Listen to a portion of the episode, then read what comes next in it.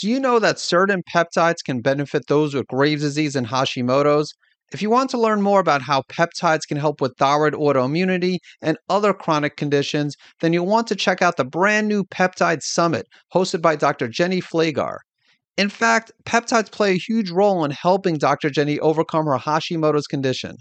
To register for the free peptide summit, visit savemythyroid.com forward slash peptides. Hey, this is Dr. Eric, and in this Q&A episode, I am going to answer the question, how long can I safely take methimazole for? Keep in mind that when I dealt with Graves' disease in 2008 into 2009, I did not take methimazole or any other type of antithyroid medication, but the truth is that some people with hyperthyroidism need to take antithyroid meds. And unfortunately, many endocrinologists will tell their patients with hyperthyroidism that they can only take methimazole or PTU for 18 to 24 months. And if they aren't in remission, they'll need to get either radioactive iodine or thyroid surgery. But in most cases, this is completely bogus. As while side effects are common with antithyroid medication, if someone is tolerating it well, there is no reason why they can't take it for longer than two years. And the research supports this. That being said, my goal is to try to help people restore their health so that they will eventually no longer need medication. But not everyone with hyperthyroidism chooses to take a natural treatment approach. And there are also people who work with me who have already been taking a medication for close to two years when they started to work with me. And so they're concerned that their endocrinologist will begin pressuring them to receive radioactive iodine or surgery. And if this describes you, after listening to this, you'll be able to show your endocrinologist the research that proves that in many cases it's fine to take antithyroid medication long term. And while I personally didn't take antithyroid medication when I dealt with Graves' disease, if I had to choose between radioactive iodine, thyroid surgery, or long term methimazole, I'm pretty sure I would have chosen the latter. So let's start looking at some of the research studies, starting with this one, which is from September 2019. And the headline is Increased Remission Rates After Long Term Methimazole Therapy in Patients with Graves' Disease, Results of a Randomized Clinical Trial. And it starts by giving a background saying studies differ regarding whether, compared with courses of conventional duration, longer term antithyroid drug treatment increases frequency of remission in patients with Graves' hyperthyroidism. And so we prospectively conducted a randomized parallel group study comparing relapse rates in patients receiving longer term versus conventional length methimazole therapy. This involves 302 consecutive patients with untreated first episodes of Graves' hyperthyroidism. And then after 18 to 24 months of methimazole, 258 patients were randomized to an additional 36 to 102 month course and patients were followed 48 months post methimazole cessation. And so, just I'll jump to the conclusion, which is administration of low dose methimazole for a total of 60 to 120 months safely and effectively treats Graves' hyperthyroidism with much higher remission rates than those attained by using conventional 18 to 24 month courses. So again, this is just a single study. We'll get to a few more, but this alone is in favor of longer term methimazole if necessary. Once again, I can never tell someone to stop taking medication, but the goal is to get their body to the point where they don't need it. If someone restores their health, especially with Graves, again, it's more of an immune system condition than a thyroid condition.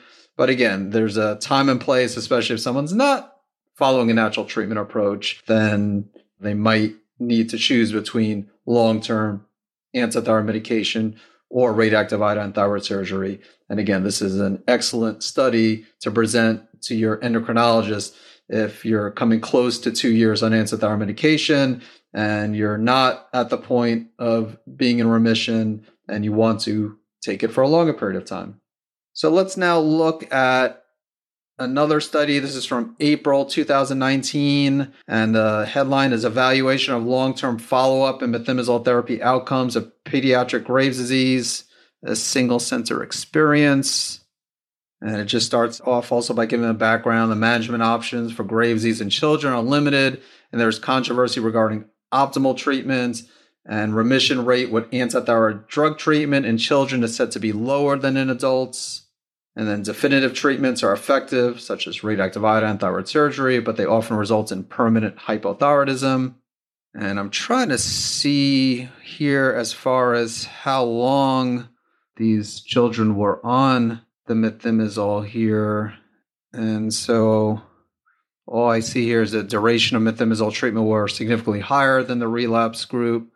But anyway, the conclusion says here that long term methimazole treatment in pediatric Graves' disease would be appropriate, and high free T4 levels at the time of diagnosis and male sex were associated with a risk of relapse. So let's move on to another study from 2019, May 2019. The headline is Long Term Methimazole Therapy in Juvenile Graves' Disease, a randomized trial. And the background and objectives recent studies show that long term antithyroid drugs reduce relapse of hyperthyroidism in patients with Graves' disease.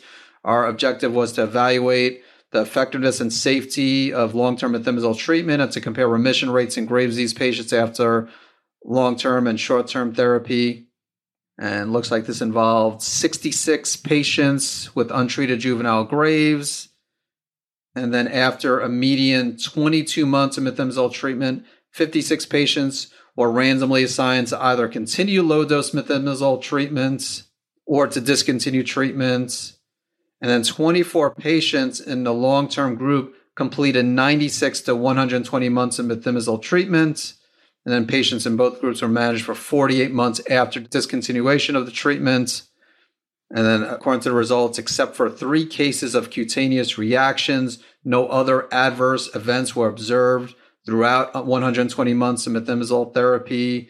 So important to point this out because again, if someone is going to react to methimazole or another type of antithyroid medication, usually they'll know right away. Usually, I mean, it might be a few weeks, but usually they're not going to be taking it for a few months and then have a negative reaction. And again, there's exceptions here. There were three exceptions, but most people did fine throughout the 120 months of being on methimazole. And then, according to the conclusions, long term methimazole treatment of 96 to 120 months is safe and effective for treatment of juvenile Graves' disease. The four year cure rate of hyperthyroidism with long term methimazole treatment is almost three times more than that of short term methimazole treatment. Of course, I am still going to recommend addressing the cause of the problem, but here it's saying that if someone is just taking methimazole for 18 to 24 months, there is a much greater chance of them relapsing when compared to someone who is on long term methimazole.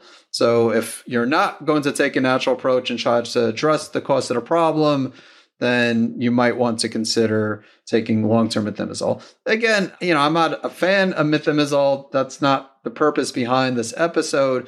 But as I mentioned earlier, if I was given the choice between getting my thyroid removed or receiving radioactive iodine or being on the methimazole for longer than two years, and if I was tolerating the methimazole, well, then again, I'm pretty sure I would just continue to be on the methimazole. And again, this is assuming that I didn't take a natural approach when I dealt with Graves, or if I took a natural approach and it didn't work, and if I was facing the common options, which again, radioactive iodine, thyroid surgery, or methimazole. Again, I would try to do everything I can to save my thyroid. And so the next study is from January 2021 control of Graves hyperthyroidism with very long term methimazole treatments.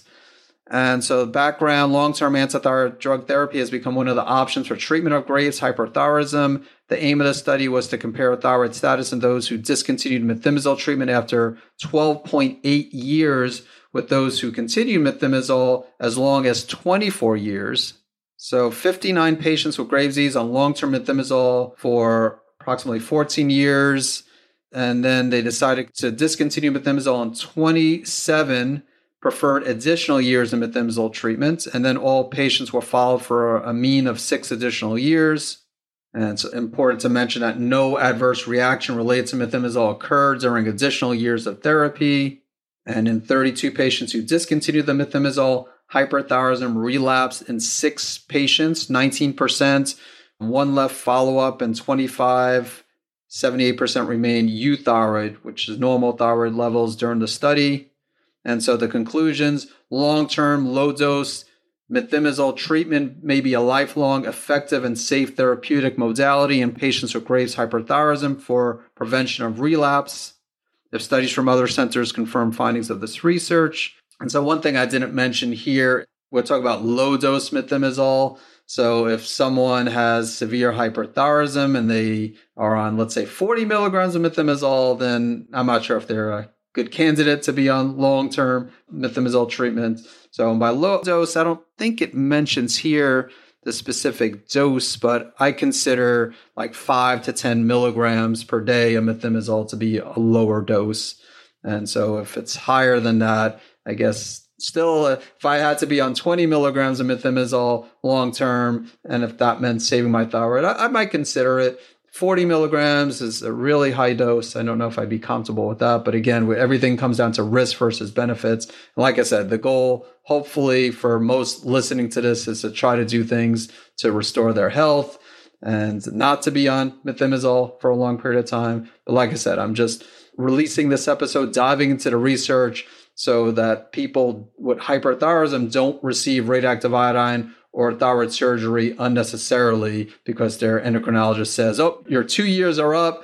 And even if there's some people are doing okay after two years, but they still will put that limit and say, okay, you can no longer take the antithyroid medication. Let's look at this final study from October 2017. So, again, this is an older study. A headline Long term antithyroid drug treatment, a systematic review and meta analysis. And background several studies have reported inconsistent findings on advantages and disadvantages of long term treatment with antithyroid drugs. A systematic review and meta analysis was undertaken to clarify the numerous aspects of long term treatment with antithyroid drugs. And so, really, it just looked at a bunch of articles, a lot of articles, 587 related articles found. Only six fulfilled the inclusion criteria. And here it said long term antithyroid drug treatment induced a remission rate of 57%, and a rate that was higher in adults than in non adults.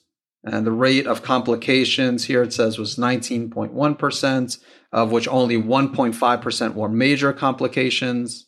And the conclusions long term antithyroid drug treatment is effective and safe, especially in adults indicating that it should be considered as an alternative treatment for Graves' disease. So that is my response to the question how long can I safely take methimazole for? Again, it varied depending on the studies. A few studies showed between 60 and 120 months, which is between 5 and 10 years. And then a number of studies showed even longer than this. I think the longest was was it 24 years. But even five to 10 years, of course, is significantly longer than what most endocrinologists recommends. And as I mentioned, I'm not recommending for people with hyperthyroidism to be on antithyroid medication for that long. I always recommend to try to find and address the cause of the problem, but not everybody chooses to do this. And some people may do this and it might take time. I mean, it definitely does take time to find and address the underlying cause. But either way, this is really to just show your endocrinologist if you are in the situation where he or she is pressuring you to receive radioactive iodine thyroid surgery because they're saying that antithyroid medication isn't safe. Now, of course, it's a completely different story if you're having any type of negative reaction to the medication if you're not doing well with methimazole, you might be able to do PTU on a long term basis. Just the studies really were more on methimazole, so I can't say for sure. So if someone doesn't do well on methimazole, a lot of times they also won't do well on PTU, but that's not always the case. So that's something, again, I'm not sure of. But if you're able to tolerate methimazole, and if a couple of years pass by and you're not in remission, again, I would show your endocrinologist the research if he or she is pressuring you and telling you that you can't stay on the methimazole for longer than two years. Anyway, I hope you found this Q&A episode to be valuable and I look forward to catching you in the next episode. Thank you for listening to the Save My Thyroid podcast. If you haven't done so already, make sure you hit subscribe to stay up to date on the latest thyroid health related topics. And to get your free thyroid and immune health restoration action points checklist, visit SaveMyThyroidChecklist.com. Thanks so much for tuning in. I want to let you know about a product called Hepatoimmune Supreme, which is a unique supplement that has a rare combination of N-acetylcysteine, also known as NAC, milk thistle, and schisandra to support the liver. And it also has a few mushrooms that can help support the immune system, including cordyceps, which has both immune modulating and adaptogenic properties and is great for those with Graves' disease and Hashimoto's. To learn more about Hepatoimmune Supreme, visit SaveMyThyroid.com forward slash liver support.